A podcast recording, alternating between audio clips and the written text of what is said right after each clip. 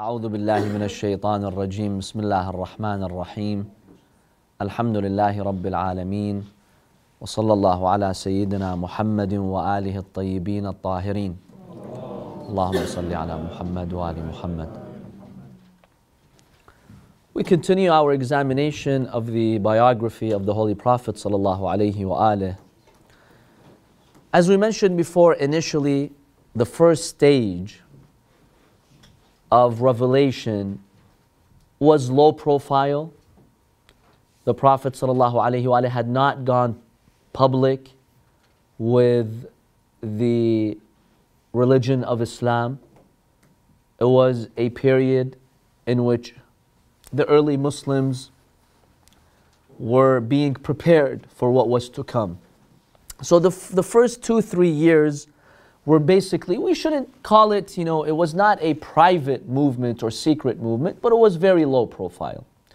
Then the second stage, as we examined, was the hadith of Dar, in which the Prophet ﷺ gathered his own family members and relatives from Bani Hashim, and he specifically made an invitation to them for them to join him. And then the third stage was what? To go public, fully public, with the mission to preach to everyone, including the elite of Quraysh. So Allah subhanahu wa ta'ala reveals verses 94 and 95 of Surah Al Hijr. That's when the third stage begins. Allah subhanahu wa ta'ala tells him, Go out all public with this. فَاصْدَعْ بِمَا تُؤْمَرُ O Messenger, you've been commanded with a message. Go public with it. Announce it. وأعرض عن المشركين Ignore the pagans إنا كفيناك المستهزئين We shall protect you from those who mock you. So this was a very difficult stage because when you go public, you will face a lot of resistance. You just take your mission to a whole new level. Allah subhanahu wa ta'ala is comforting the Prophet. Don't worry, we'll take care of you. So when the Prophet went public with his mission, we see that Quraysh, the Arabs of Mecca, they intensified their campaign against the Prophet. Before that, they would mock him, attack him, but because he had not fully gone public with it, you know, it was low profile. Maybe they'd say some things here and there, but they really did not have a campaign, solid campaign against him. But when the Prophet went public with his mission, then they intensified their campaign. They organized a campaign against the Prophet. That was year three. So this is around year three after revelation. Yes, that's when the Prophet ﷺ went public. They would mock him, they would ridicule him. They realized, you know what, this is serious. This man is not budging. He is not, you know, compromising. He really does have a mission. Initially, they were not sure what is he up to. They were not sure that he really does have a religion and he's, he wants to invite everyone in the world. They, did not, they were not aware of that. After Allah commands the Prophet to go public, they're like, no, this guy's serious. He's got a new religion, and there are no signs that he's going to back out. He's continuing in his mission. He's persistent and he's gaining followers. That disturbed them. So they figured that the best way to deal with the Prophet at that time, ruin his reputation, slander him, brainwash the people, use a very strong propaganda machine to discourage people from joining the Prophet. You know, they wanted to sway public opinion against him. And honestly, that this had a big effect. It stopped many, many people from joining Islam. Because when you because people already when there's someone who has something new, you already face resistance. People are already skeptical. People don't like change, right? On top of that, when you ruin the Prophet's reputation, you attack him, you accuse him, that really discouraged a lot of people from joining the religion of Islam. It makes it much less likely for you to see the truth when you see the person who has that mission being slandered. So this really did have an impact, and this disappointed the Prophet. He was really sad when all of this happened. So Allah comforts him. Allah says, Go public, invite everyone to Islam, even the leaders of Quraysh, the elite of Quraysh. Invite them one and one. But don't worry, don't let anything stop you. Even if they mock you, ignore them. وَأَعْرض عَنِ الْمُشْرِكِينَ This shows the akhlaq of Quran. Those who attack the Prophet, the Prophet would not kill them, go after them. No, he would simply ignore them. In another verse, Allah subhanahu wa ta'ala tells the Prophet, and we know that your chest becomes tight. That's an Arabic expression. Because of what they say. So, what should you do? Fight them? Kill them? Unfortunately, we see some Muslims today, they take the path of violence, right? The Prophet never treated them violently. فَسَبِّحْ بِحَمْدِ رَبِّكَ وَكُنْ مِنَ السَّاجِدِينَ Worship Allah and prostrate. That's the only recipe, formula, direction that Allah gives to the Prophet when someone hurts you with their speech. Allah doesn't say go imprison them, kill them, destroy them. And Allah subhanahu wa ta'ala promises the Prophet victory. Those who mock you, just ignore them. We have protected you from those who mock you. And no one will be able uh, to stop your mission. So the Prophet ﷺ, after God revealed this verse, he went public. How did this happen? We have two hadiths that capture how this happened. So it is reported that he stood in Masjid al-Haram by the Kaaba and he made the public announcement. What did he say? Ya ma'shar Quraysh, O people of Quraysh. Ya ma'shar al-Arab, O Arabs. أدعوكم إلى شهادة أن لا إله إلا الله. I invite you to bear witness that there is no God but Allah. وأني رسول الله. And I am the messenger of Allah. وآمركم بخلع الأنداد والأصنام I command you to stop worshipping these idols and ascribing partners to God. فأجيبوني respond to me accept my invitation تملكون بها العرب وتدين لكم العجم Look, it's not only about the akhirah. If you are scared that I'm going to take the power from you and you will become helpless people, no. If you follow me, you'll be masters. All other Arabs will look up to you.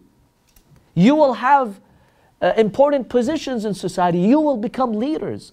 So there isn't only a religious incentive here. No, there's a worldly incentive. I promise you that I will not, I'm not here to seek power. You will be power, powerful. All other Arabs will look up to you and your power. So, you know, he was just comforting them that I'm not here to take power from anyone. And وَتَكُونُونَ مُلُوكًا فِي الْجَنَّةِ And you'll be kings in paradise. What more do you want? The best of both worlds. You want the world? Join me. You want the akhirah? Join me. But what happened? See, the Prophet was not leaving any room for excuse. Don't justify and say, oh, this Muhammad came and he wants to take the power from us. That's not the case. But the arrogant ones rejected. Yes, they knew collectively they would gain power. The Prophet would empower that society. But the elite of Mecca, who exploited the weak, who oppressed other people, they didn't like this change that was about to come. Because they knew that Muhammad, yes, he'll bring them power collectively, but he'll bring justice. They did not like justice. So they rejected what he had to say. What was their response after the Prophet made this announcement in Masjid al Haram? What was their response? They said, Junna Muhammad ibn Abdullah. Muhammad, the son of Abdullah, has gone mad. He's become crazy. Now, brothers and sisters, we've heard this repeatedly that the Prophet was accused of being insane. But honestly, if you just think about it, if you just think about how painful this was for the Prophet. Remember, at this time he's around 43 years old. He's not a kid, he's an old man, he's, a, he's an adult. He is the greatest of God's creation. He is a man known for his honesty, for his truthfulness. When your own society slanders you and considers you crazy, that's very, very painful. It's the worst accusation. You know, sometimes people can accuse you, oh, you know, this person, they could come up with any accusation. You oppressed us, you're arrogant, you're this and that. It's not as bad. But when people accuse you that you've gone mad, it's very difficult. A person who honors and values his dignity, that is the worst accusation. So this was really, really painful on the heart of your society. When you live in a society that respects you, for 40 years you've been respected, you have such an amazing reputation, then they come and accuse you of being insane. We, we cannot imagine what happened to the hearts of the Holy Prophet. Just imagine. Just imagine you, a lot of us, we're not even leaders in society. We don't have a fraction of the reputation the Prophet had. Imagine if your society tomorrow comes out on social media accusing you of go- going mad. What will happen to you? Alhamdulillah, his parents weren't alive. You know that? It's good because parents can get very, they can take something very personal if somebody attacks their child. Absolutely. So it's good his parents weren't alive. But what about him? I know, but you know, Alhamdulillah. It's a very difficult test. Just realize the difficulty the Prophet had to go to, had to go through. So they accused him of this. Another narration states the Prophet ﷺ was standing at the Mount of Safa. You know, you do the sa'i between Safa and Marwa. It's just across from the Kaaba. Then he asked them, O Quraysh, if I were to tell you, this is before he made the public announcement. If I were to tell you that behind this mountain there is a caravan of horses approaching, would you believe me? They said, Yes, we'd believe you because you're the truthful. We never caught you lying in your life. You have an impeccable reputation. There's no reason why we should doubt you. Then he told them, If that is the case, then believe in one God, stop worshiping the idols. If you don't, a big punishment will await you on the day of judgment. Now, something very painful happened here. They're all silent. Imagine this is a public announcement, new religion, new beliefs, new ideas. Imagine that silence, and everyone's waiting. What's the next move?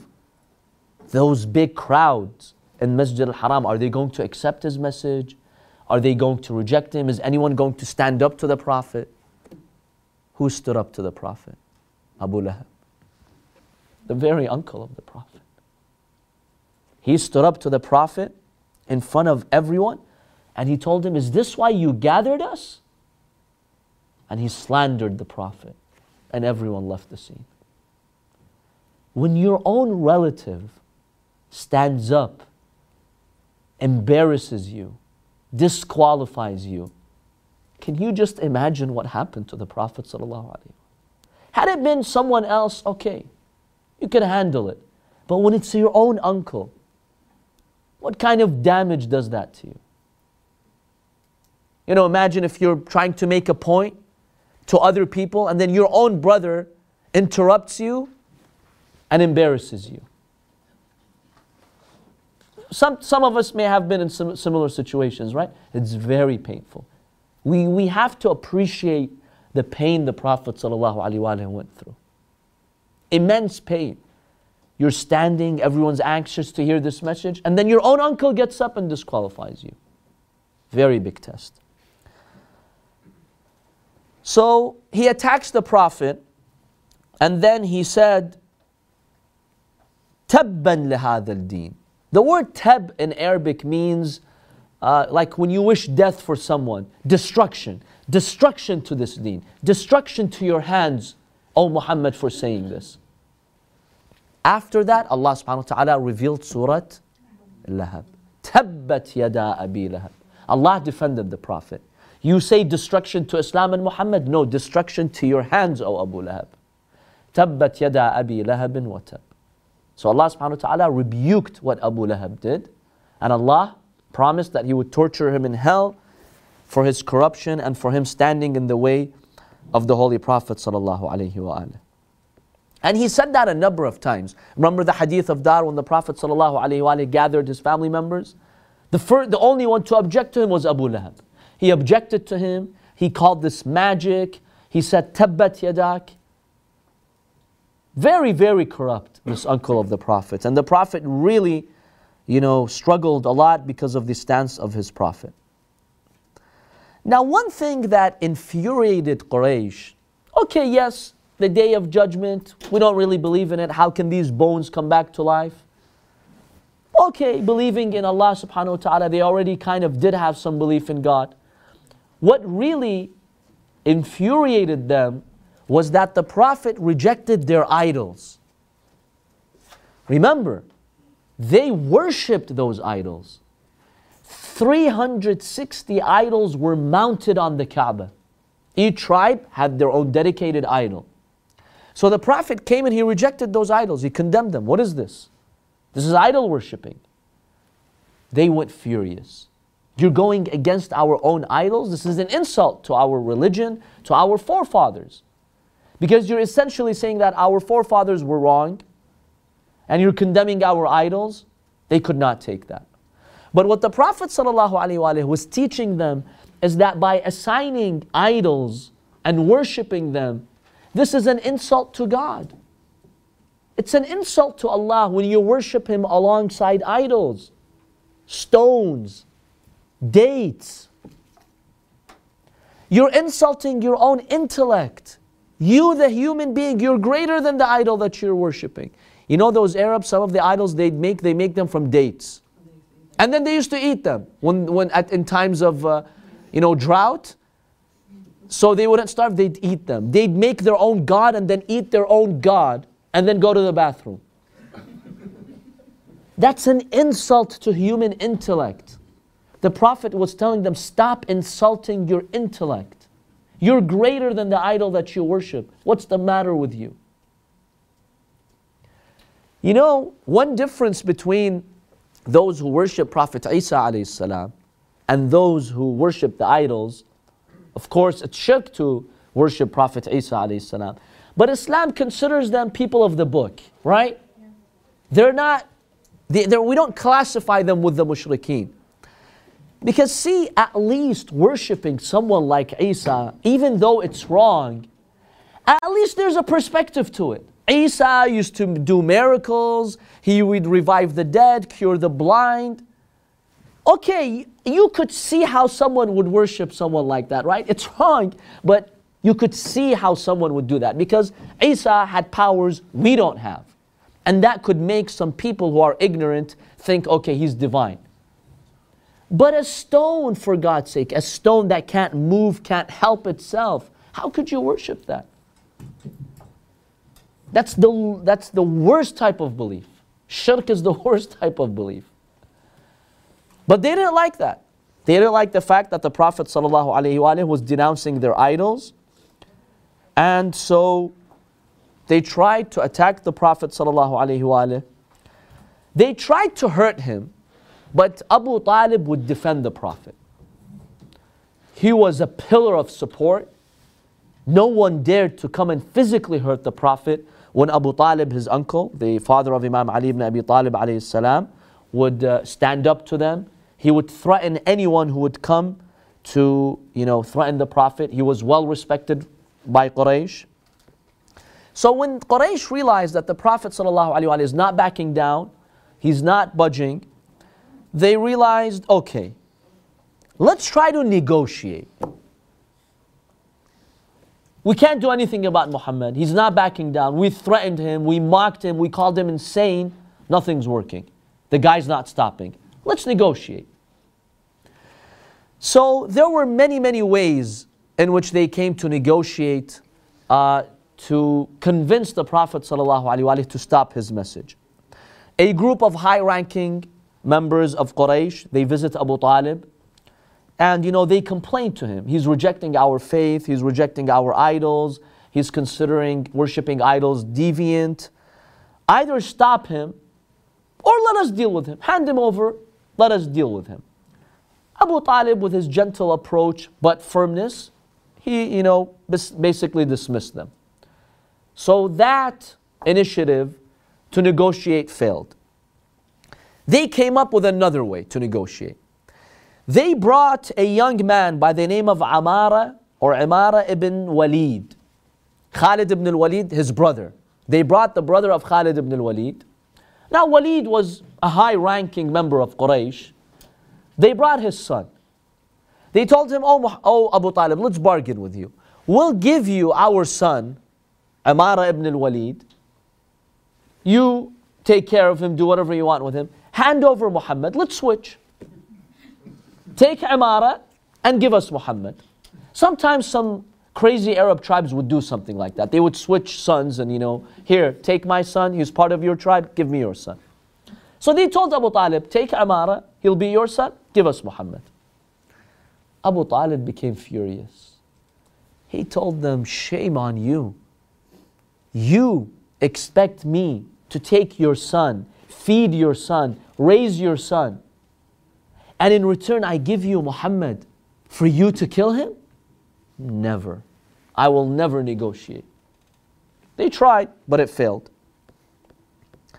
A third time they came to Abu Talib, they insist on him. Just go to him. Just tell him we've got an offer to make. Maybe he'll accept our offer. The Prophet ﷺ gives him a very powerful response. Abu Talib comes to the Prophet, he tells him, Oh, my nephew, they're trying to bargain with you. What should I tell them?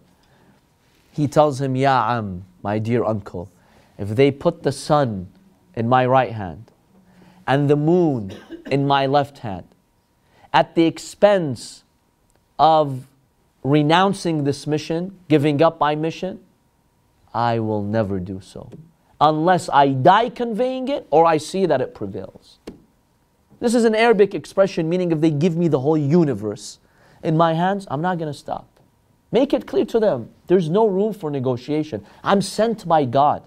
This is not something in my own hands. This is the will of Allah subhanahu wa ta'ala, the message of Allah subhanahu wa ta'ala.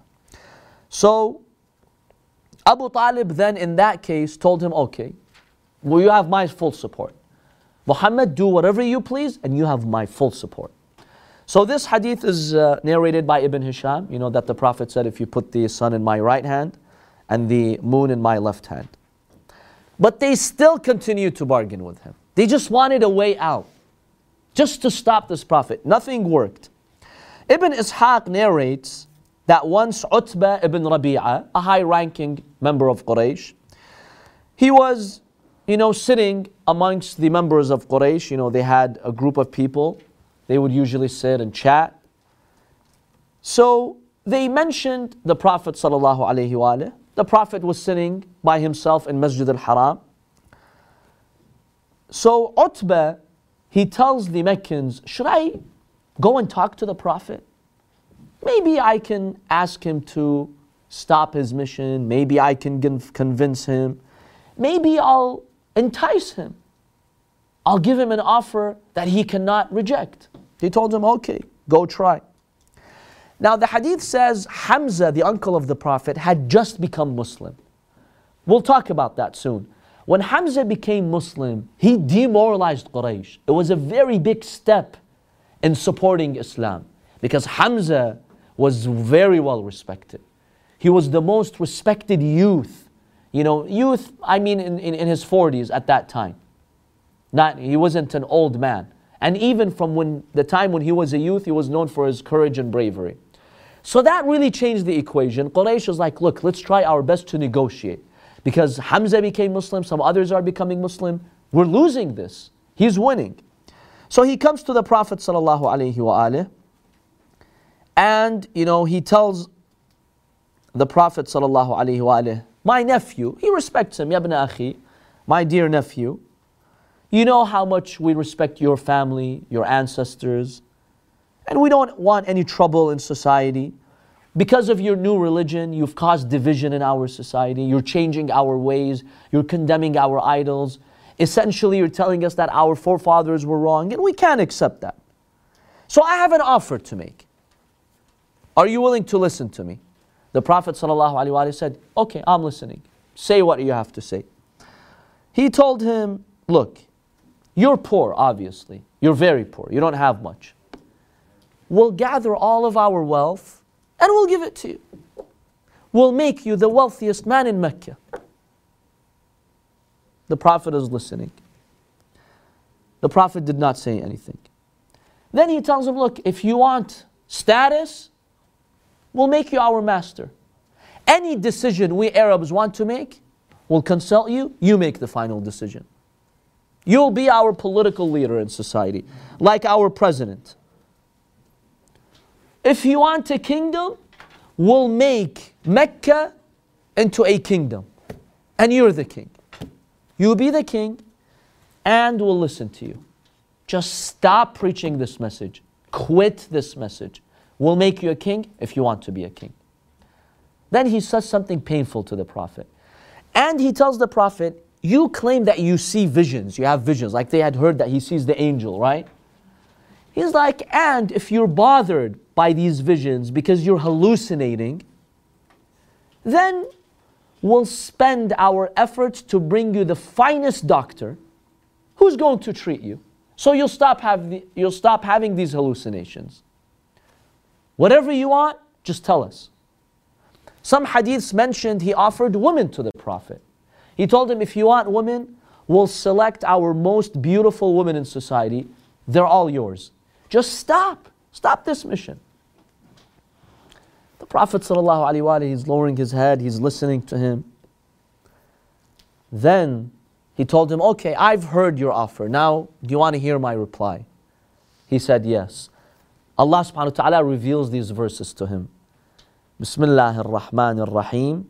حاميم تنزيل من الرحمن الرحيم سورة فصلت كتاب فصلت آياته قرآنا عربيا لقوم يعلمون أو يعقلون He reads Surah Fussilat.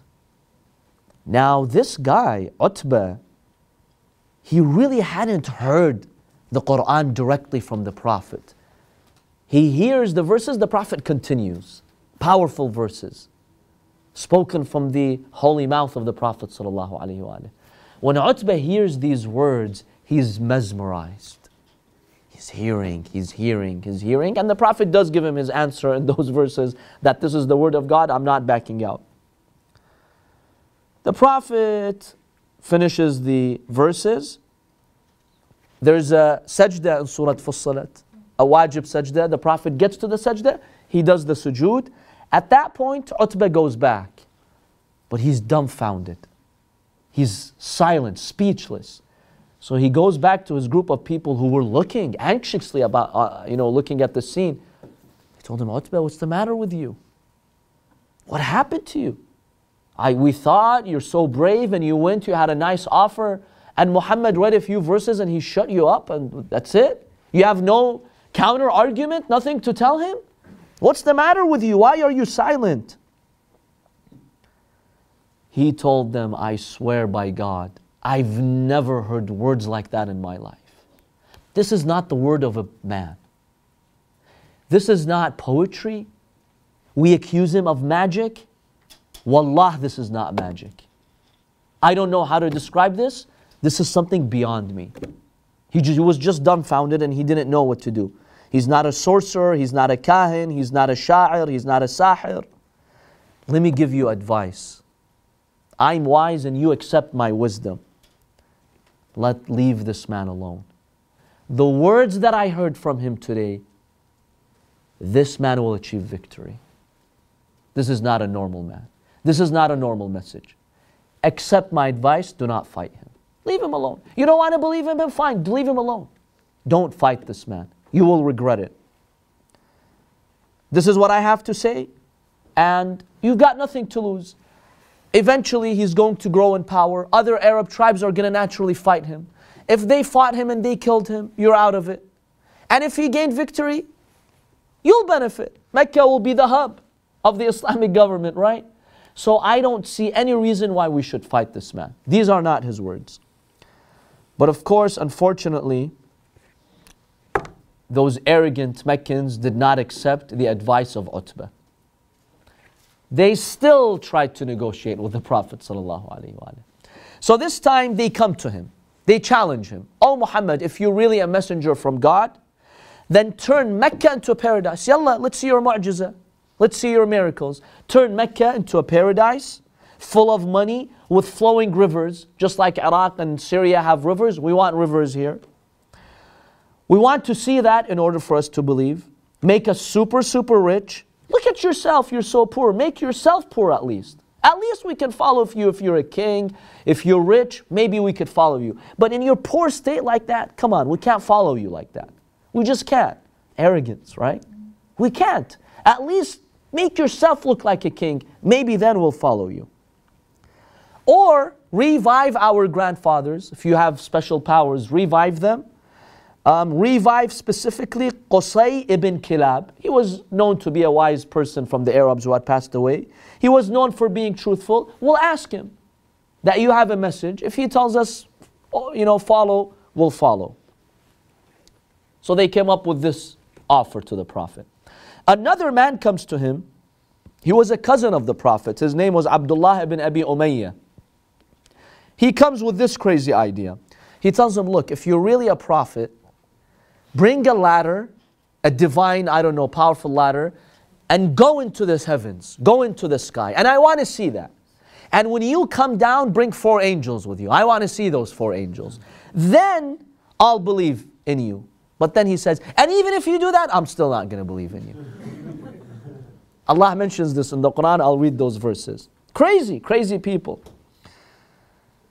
Then they told him, okay, you've been warning us about the punishment of the day of judgment, right? If we don't believe, God is going to punish us. Yalla, bring on the punishment here. Why wait till the day of judgment? If you're really truthful, ask God right now to send down the punishment from the sky. Let's see it. Then we'll see if you're truthful or not. The Prophet would patiently listen to these silly, crazy suggestions. And then he told them, Look, I haven't been sent to do what you're asking me. I've been sent as a messenger to warn you, to teach you. That's it. If you accept, you'll be successful in both worlds. If not, you'll perish. I'm just giving you advice. So Allah subhanahu wa ta'ala in Surah Al-Isra verses 90 to 93, He mentions these crazy suggestions.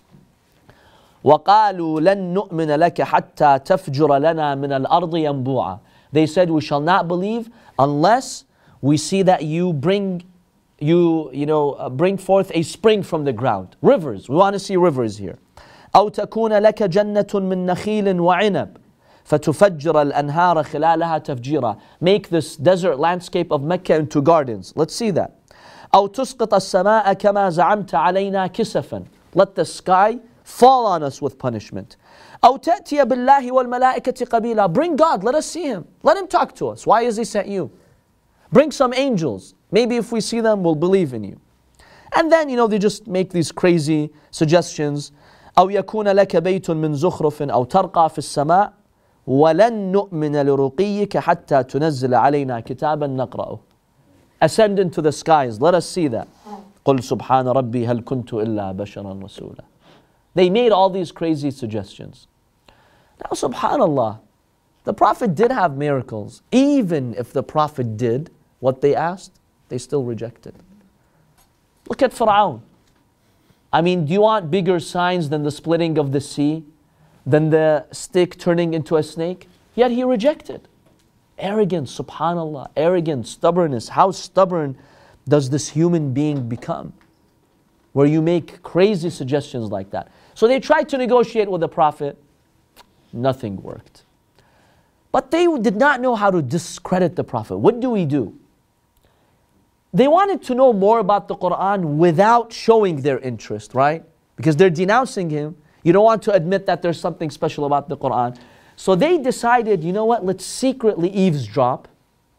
Let's hear what this Quran is about so we know how to disqualify it. So one hadith states that Abu Sufyan, Abu Jahl, and Al Akhnas, three elite members of Quraysh, they randomly went to the Prophet's house at night. They're like, let's go and hear what this Quran is because we've heard Muhammad reads the Quran all night long while standing on his feet to the point where his feet would swell.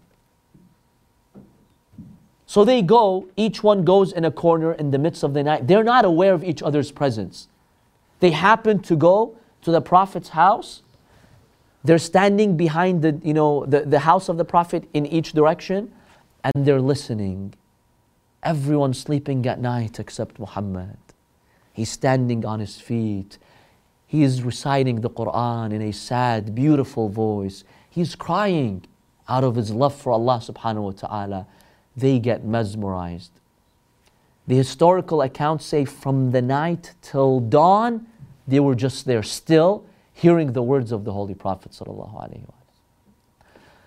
At dawn, at daybreak, they left. As they were leaving, they bumped into each other. Abu Sufyan tells Abu Jahl, Hey, what are you doing here? What are you doing here? What are you doing here? And then they realize, Look, keep this between us. If our people know we're coming to listen to Muhammad, that's going to encourage them to listen to Muhammad. So it, it, act as if this did not happen. Like, okay, let's not expose each other. The second night, they come back again. They were just pulled like a magnet. They heard the verses of the Prophet. The third night, after the third night, they made a pact. They made each other swear and make an oath, we'll never come back to here. Muhammad because they really figured, you know, if we keep doing this, others will find out, we'll start believing in him. SubhanAllah, look at the stubbornness. They know what he's saying is right, but they just, you know, don't want to accept the truth. So Al Akhnas says, I went to see Abu Jahl. I told Abu Jahl, look, what we heard was not normal. You have to admit that. What do you make of it? The words that you heard from Muhammad, what, what do you make of them? Look at the words of Abu Jahl. It shows you the root cause why they rejected the Prophet. Abu Jahl said, Look, Bani Hashim have high status. Bani Hashim always used to do good. Then we, other tribes, we started learning from them. They started giving charity, we started giving charity. You know, they had a position, we tried to compete with them until we became equals.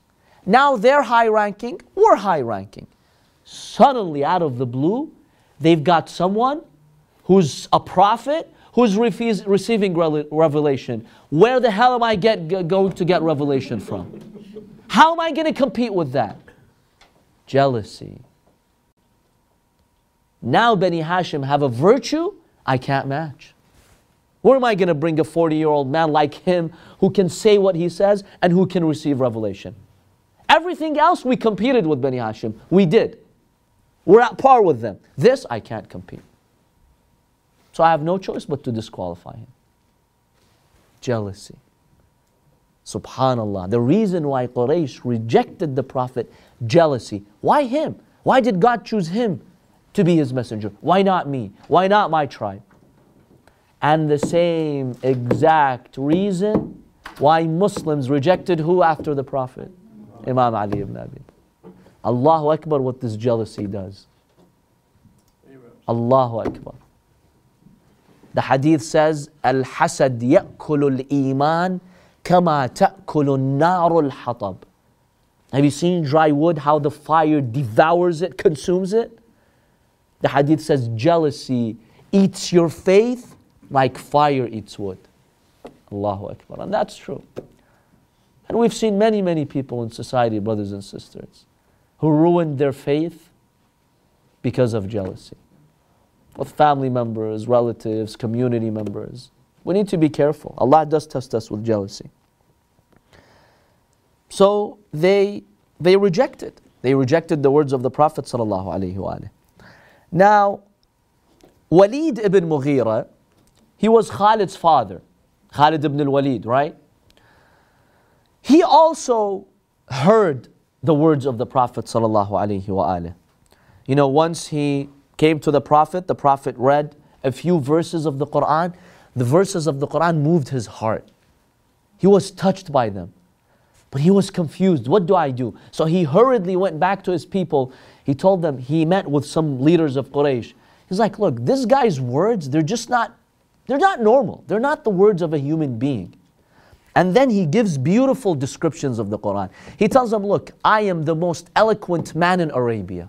He was known for his eloquence. No one pass, you know, can surpass me when it comes to eloquence. But I swear by God, وَوَاللَّهِ إِنَّ لِقَوْلِهِ حَلَاوَةً There's this sweetness about his words.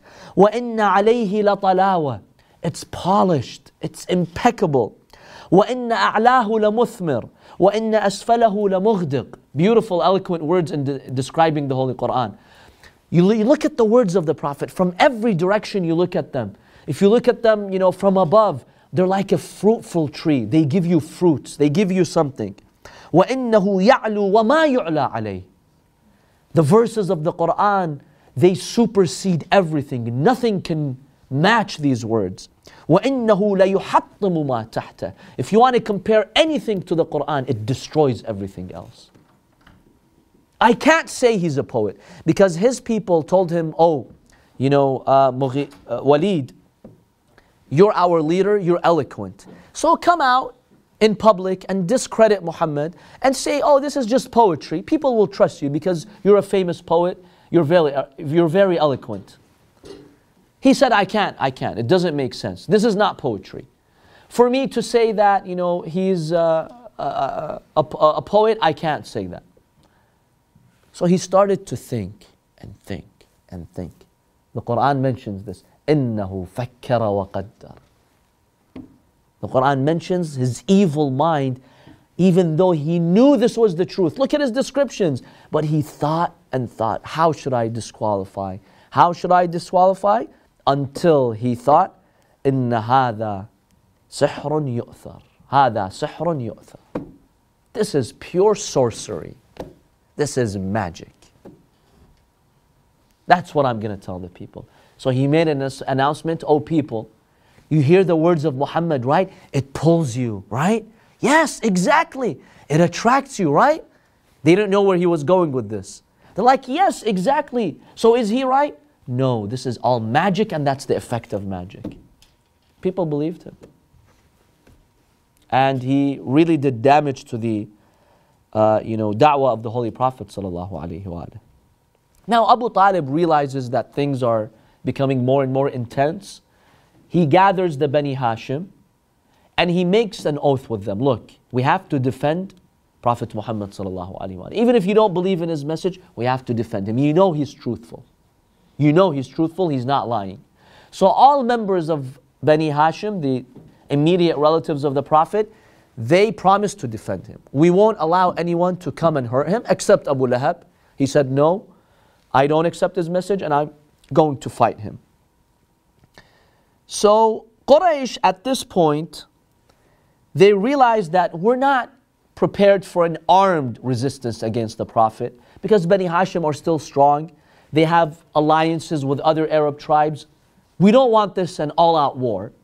So the best thing is to, you know, uh, keep our campaign of brainwashing people, of ruining the reputation of the Holy Prophet sallallahu alaihi wasallam.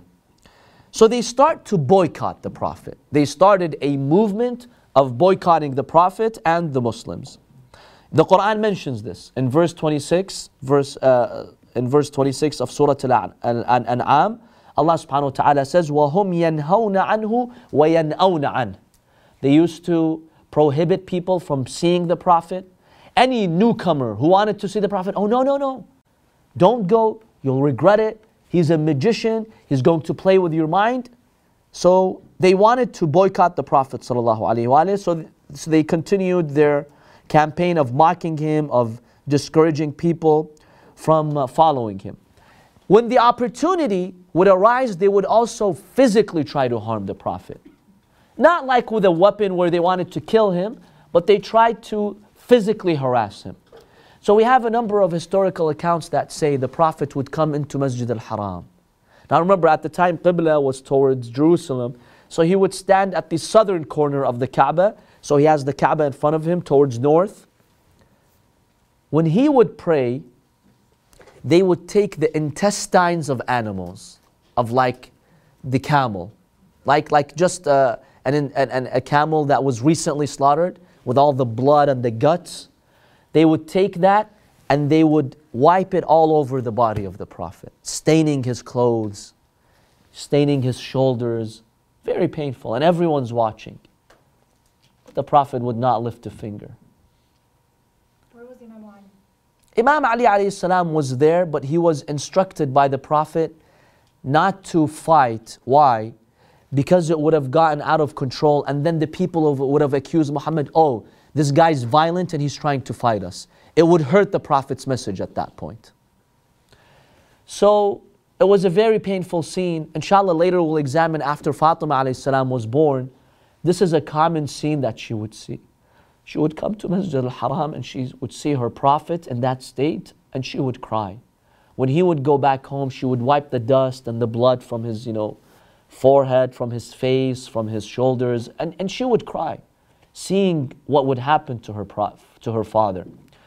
So this was a, a common scene that would happen in Masjid al-Haram. One day Abu Talib walks in. Now Abu Talib, when he was present, no one dared to do that. One day Abu Talib walks into Masjid al-Haram. He sees the Prophet stained with all these guts and intestines of the animal. He becomes furious. He stands who did this? They were cowards. They chickened out. No one came and said, I did it. They remained silent. So he went, he picked up those intestines. He passed by those leaders of Quraysh. Remember, these are high ranking Meccans. And he took the intestines and he you know, applied it to their mustaches. Now, in Arab culture, when you touch a man's mustache like that, that's the worst insult you can give him, right? so he did that. And he told them, This is the last time you do this. Next time, I'm going to take action. So he did that. He humiliated them one by one. Not one of them dared to lift a finger against Abu Talib. He really supported the Prophet.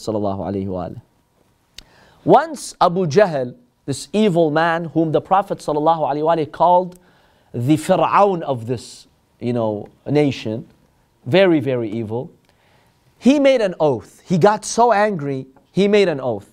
He said, Next time Muhammad comes, I'm going to carry this heavy rock which I can barely lift, and I'm going to smash his head and get this over with.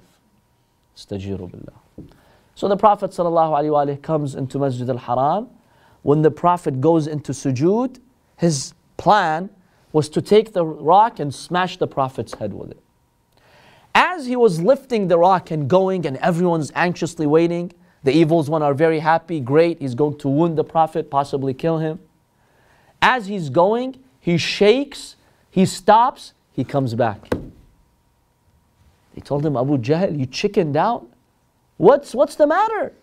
You were so brave and you made an oath, I'm going to settle this once and for all. What happened with you? He told them, I saw a vision, never in my life had I seen it. They told him, What did you see?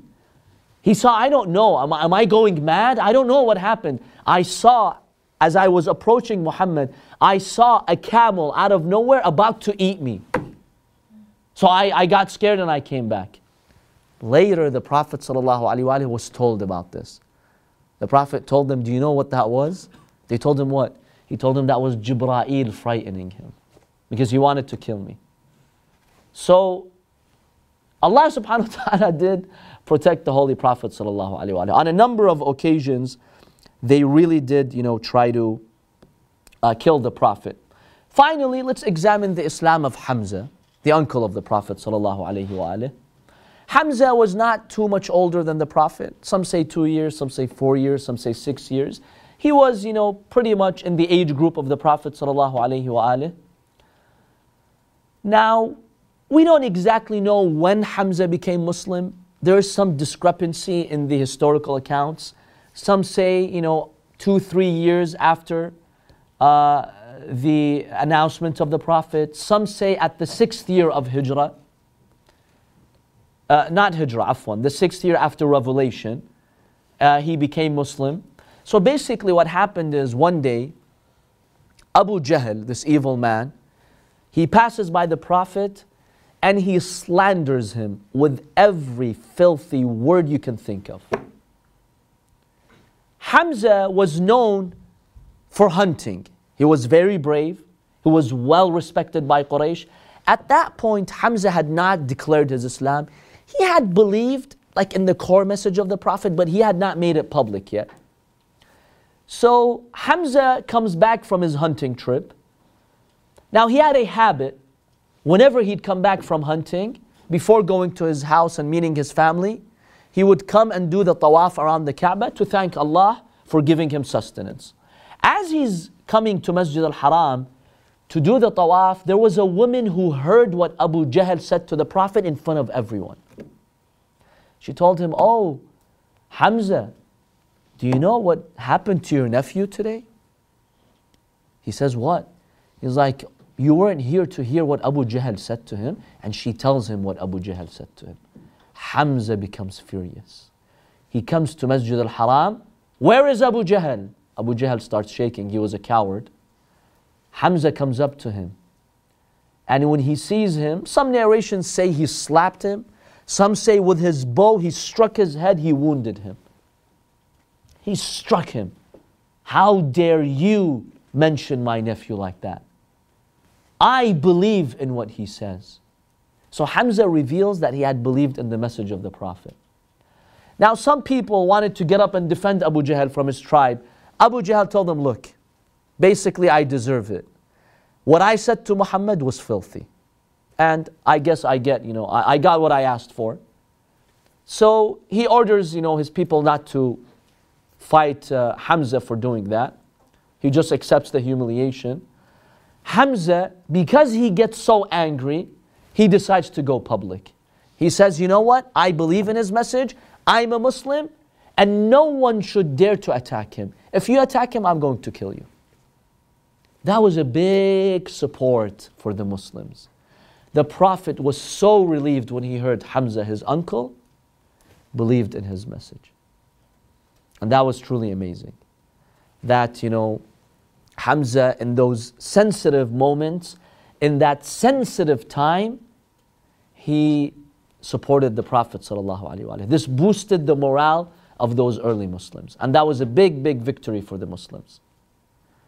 And Hamza, as we know, you know, is the lion of Allah subhanahu wa ta'ala. He is that shaheed who would later become shaheed at the Battle of Uhud. But these pagans, nothing would stop them. I'll end with this final point. They still wanted to test whether Muhammad was saying the truth or not.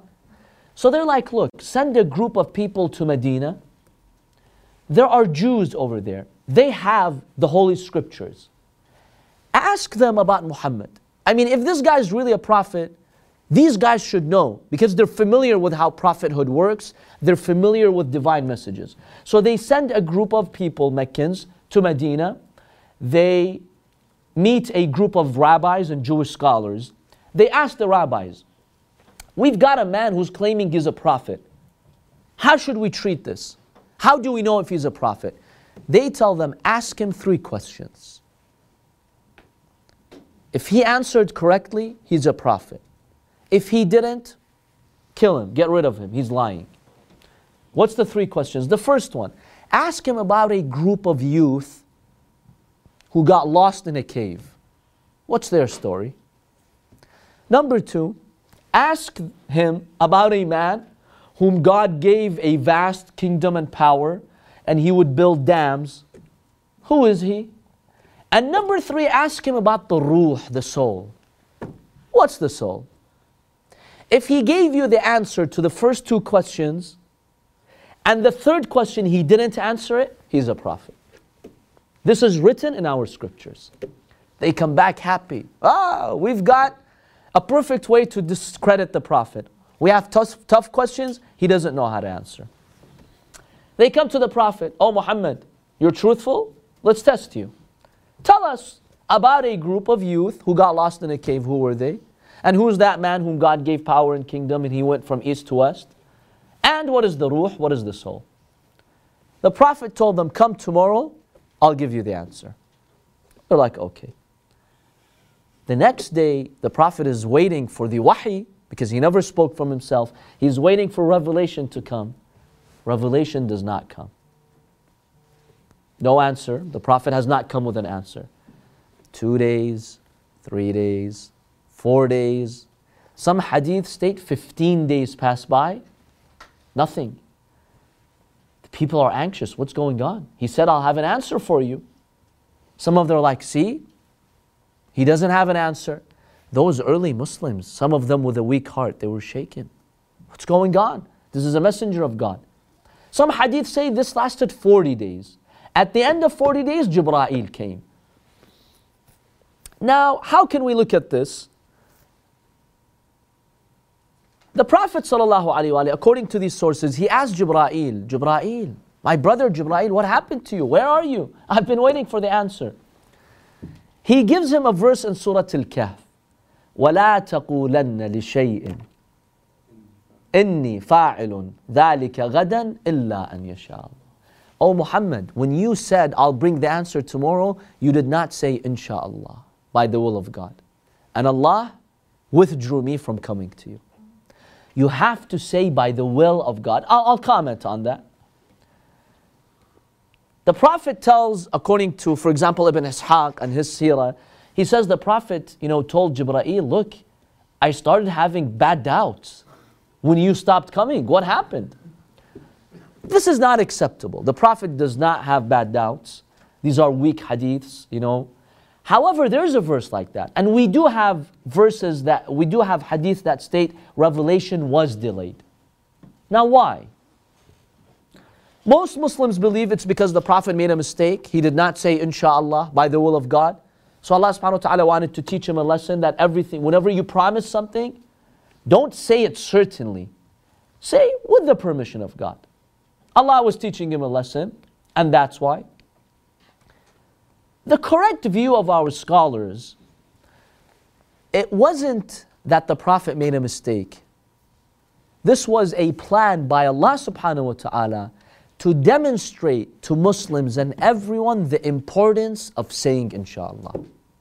That even wahi, revelation, which is so sensitive, when you need it the most to give the answers, if you don't say inshallah, it'll be withdrawn from you.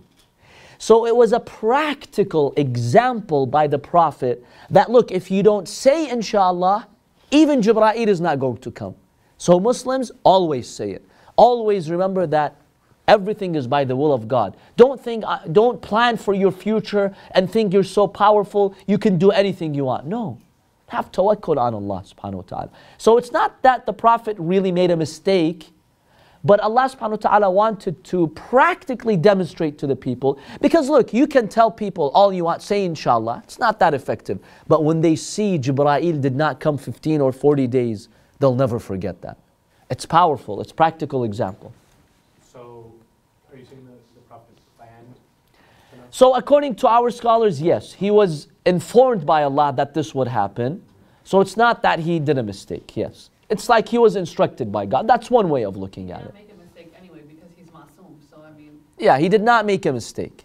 Definitely was not a mistake. So is this also the timing of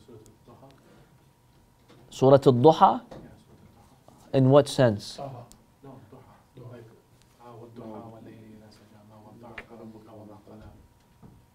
Why? What would it have to do with Surah Al-Duha? There's also a, a, sort of a similar backstory to this that Rasulullah became um, disparaged uh, that wahi stopped coming to me for. Oh, yes, we talked about that. We talked about Surah Al-Duha where, you know, yeah, there are some who claim the wahi after the first time the Prophet met Jibra'il and the cave of Hira. We examined what happened. You know, some say Surah Al-Duha came and the Prophet thought Allah was abandoning him. No, no, that's, that happened much, much earlier. This happened actually later.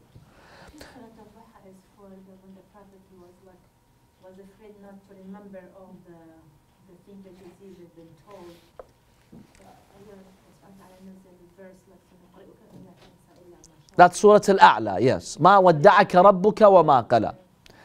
So in any case, you know, this was a very good example of always having tawakkul on Allah subhanahu wa ta'ala. And, you know, unfortunately, in our common uh, language, we use inshallah, but we don't use it properly. Oftentimes, if you want to get rid of someone, you want to say no, politely you say inshallah, right? Or like parents, when your kids want something from you, inshallah, inshallah, Baba, inshallah. That, that's, that's not respecting inshallah. Inshallah, exactly, exactly. Sometimes you'll see a child, no, no, don't say, that means no. See, we have to treat this word with respect, with dignity, with honor. It's sacred. Truly mean it. Now, when you want to get rid of someone or you want to say no politely, you say inshallah, inshallah. Don't take this word lightly.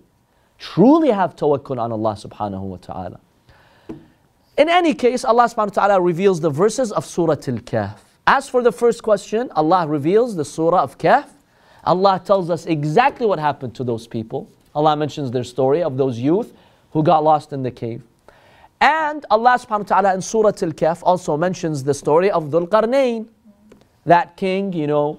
Uh, some say it was Alexander the Great, some say it was Cyrus. There are some uh, uh, possibilities here. Anyway, Dhul Qarnayn was a man who was given powers and kingdom. Allah talks about his story in the Quran. And the third question, يَسْأَلُونَكَ عَنِ الرُّوحِ They ask you about the ruh. قُلِ الرُّوحِ مِنْ أَمْرِ رَبِّي Say the ruh is from my Lord, from the affairs of my Lord. Don't get into it. He gave them these three answers. They realized, no, he's really a prophet. Just as those Jewish rabbis told us, he gave us the answer. And still, they rejected.